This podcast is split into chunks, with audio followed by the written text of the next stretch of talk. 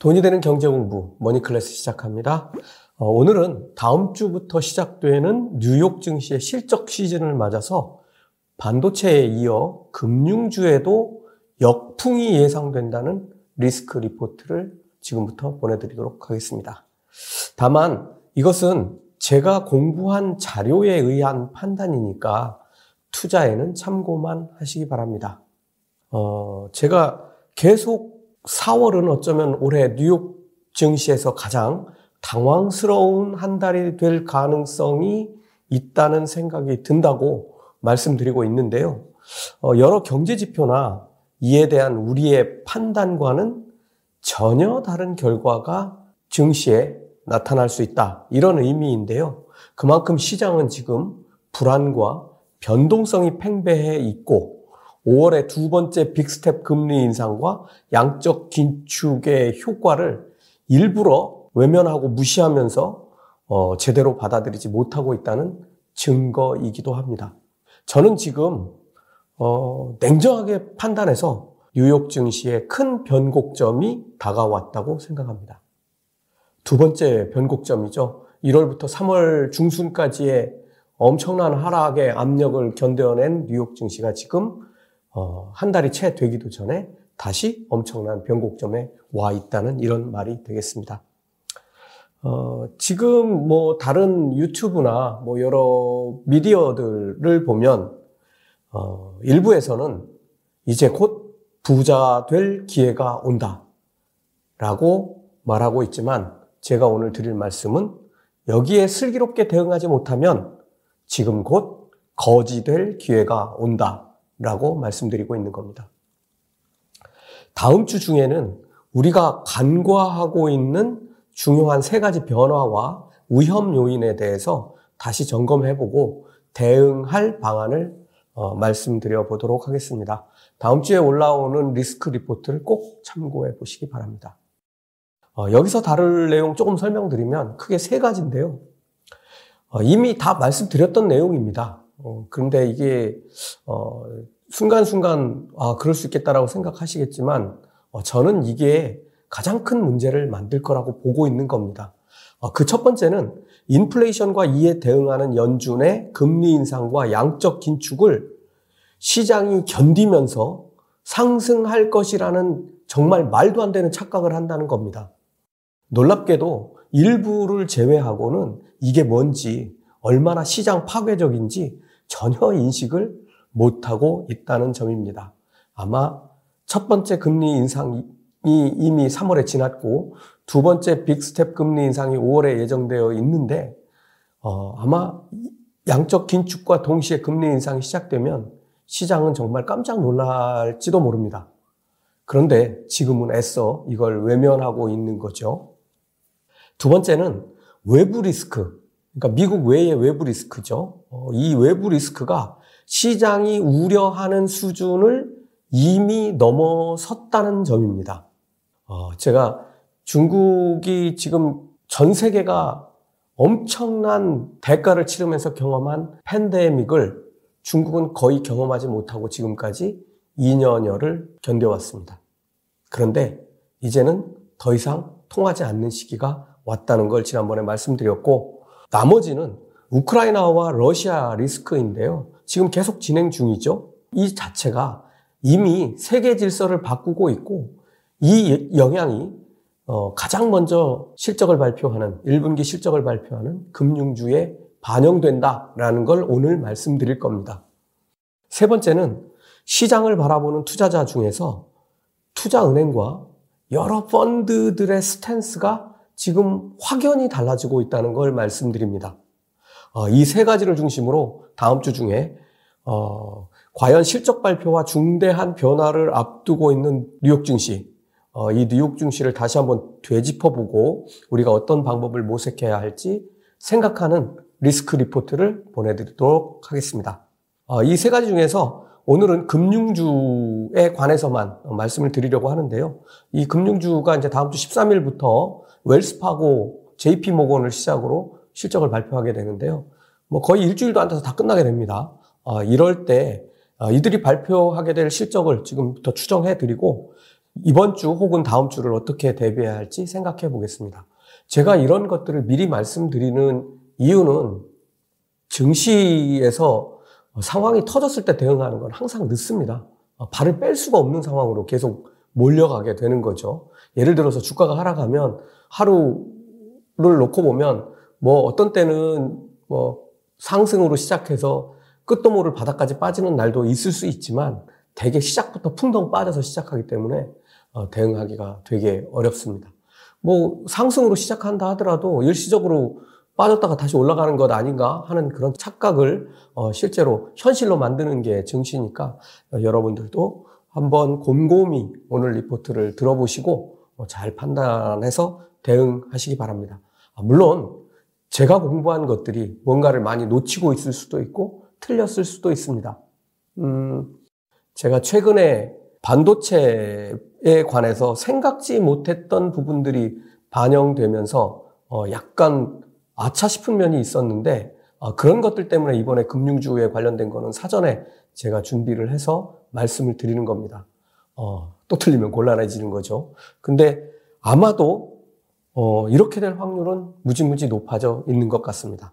첫 번째, 금리 인상기를 맞는 금융주는 과연 어떤 상황에서 1분기를 보냈을까 하는 겁니다. 이거를 잘 살펴보면 과연 우리의 기대하고 금융주들이 맞는 길을 갔을까? 이걸 여러분들이 확인할 수 있게 됩니다. 금융주와 관련해서 아주 놀라운 보고서가 나왔는데요. 이 보고서는 모건 스탠리에서 나왔습니다. 어, 우선 전쟁이 발발하기 전 금리 인상기를 맞게 될 금융주에 대한 시장의 엄청난 기대를 생각해 보겠습니다. 시장과 투자자는 시작된 금리 인상기에 예대 마진의 확대 그리고 대출의 가속화를 기대하고 있었습니다.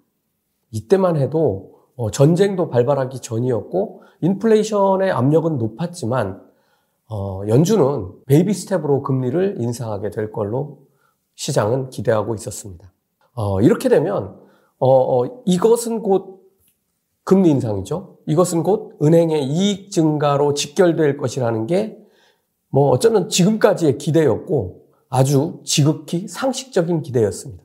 그런데 지금 모건 스탠리는 자신들이 지금 하고 있는 일, 투자 은행으로서의 역할에서 전혀 다른 위험에 직면해 본 것 같습니다.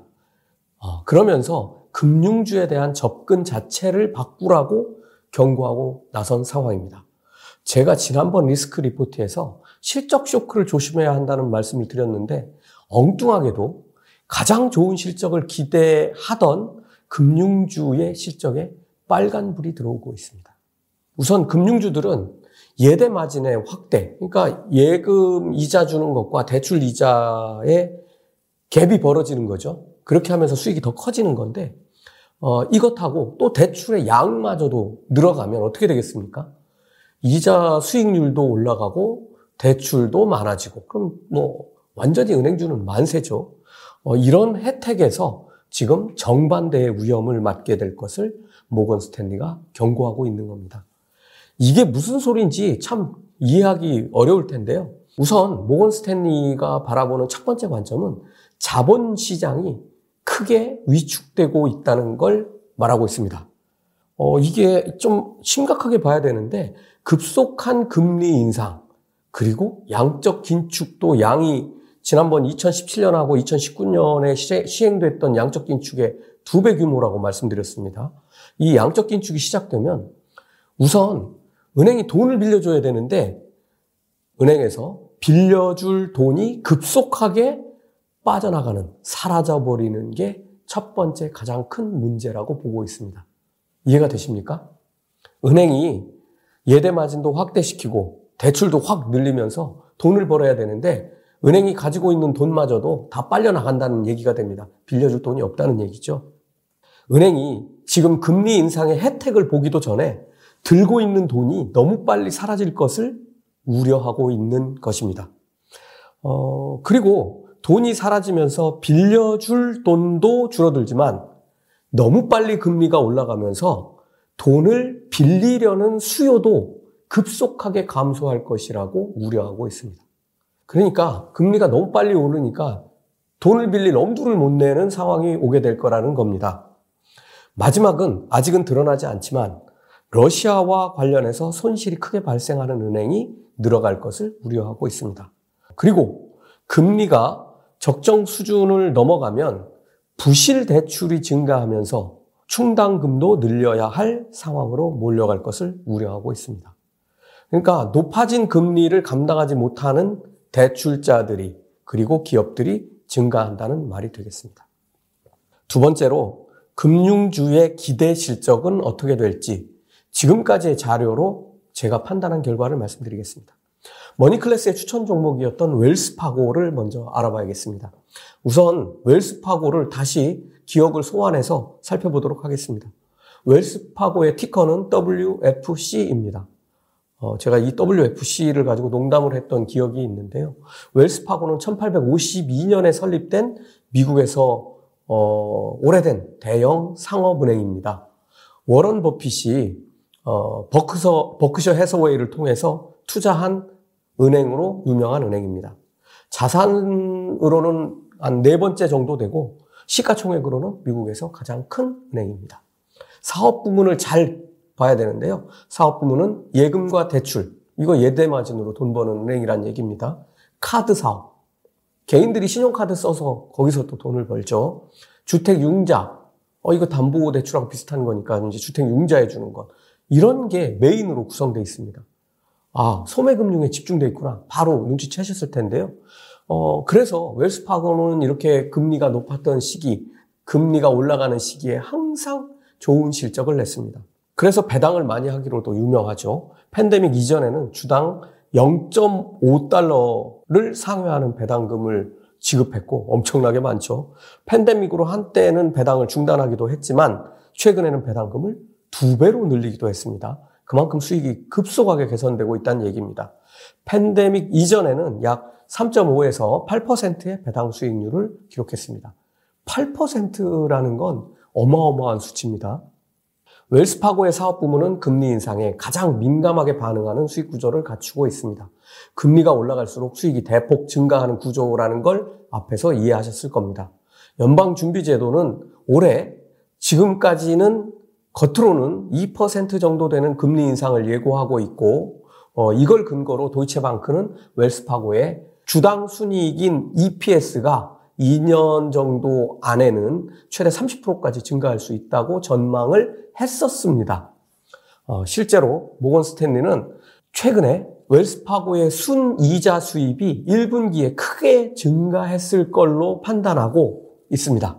아마도 웰스파고는 미국의 은행 중에서 가장 높은 순이익을 기록했을 것으로 모건 스탠리는 전망하고 있습니다. 1분기에 그랬을 거라는 얘기입니다.